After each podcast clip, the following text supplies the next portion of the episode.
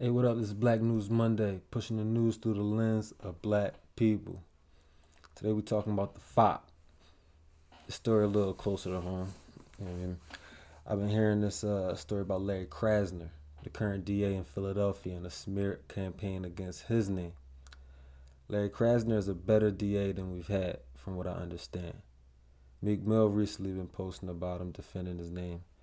Someone has been spreading rumors about him, allegedly saying that uh, he's part of the reason for the hood being flooded with these 3D printed ghost guns. Something that I was talking about years ago, not in the hood, in these more rural areas that I happen to be in tune with from time to time. Running against him is Carlos Vega for D for DA. Shaun King, some of y'all might be familiar with him online on uh, Instagram as Shaun King been revealing a lot of fuck shit with this guy Carlos Vega. You know, supposedly somebody that we don't want to be in the DA. I'm gonna do a little bit more investigation on this, but from what I see, I ain't fucking with him immediately. You know, it's because he's a liar, right? So he's been claiming that he's been denying his affiliation with FOP, Fraternal Order of Police, FOP. Let's call him FOP, right? So what does Shaun King do? He posted a picture of Carlos Vega with the president of the Philadelphia FOP, John McNesby, FOP King, collecting signatures to get a ballot at the Fraternal Order Police Lodge, FOP Lodge. Uh-huh. I ain't too familiar with this dude, Shaun King, but I'm definitely following him now on Instagram at Shaun King. You know, he uh, he seemed to be dedicated to what he's doing. I think I've been I think I seen this page from from a while back. Like you know he was I don't know I don't know I don't do too much investigation on other people.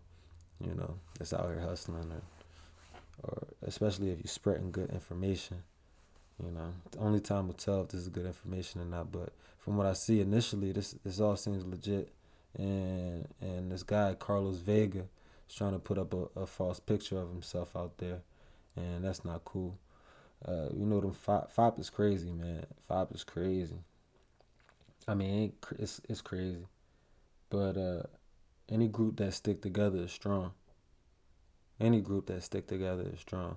You got one of them FOP sticker. You can have a body in the trunk. You got one of them FOP stickers on the back of your joint. You clean. You good money, man. You good money.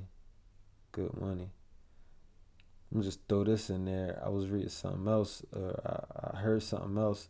It was a guy was telling a guy who who took the test to be a cop. He uh he didn't get picked because he scored too high on the written part.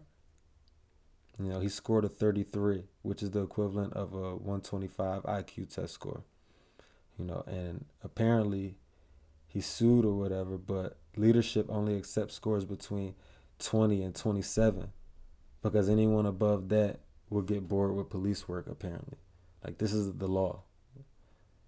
Because i don't know maybe it's because they don't want oh it's because they don't want to spend money on training them and then they leave or whatever but that means you're not getting the cream of the crop. I don't think someone with common sense would stay a cop if it opened better opportunities for good cops that's the problem. I think if it became a trend that smarter cops would leave the police force and take their talents to South Beach, it would open lanes for opportunity for more or less talented cops. Cop isn't a job where you stay out of necessity.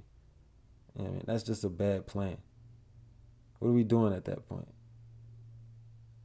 You're getting who you can keep for 20, 30, 40 years?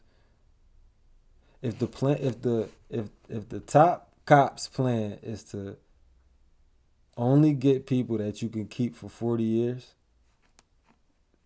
then that's that's fuck that's the main fucking problem right there. But uh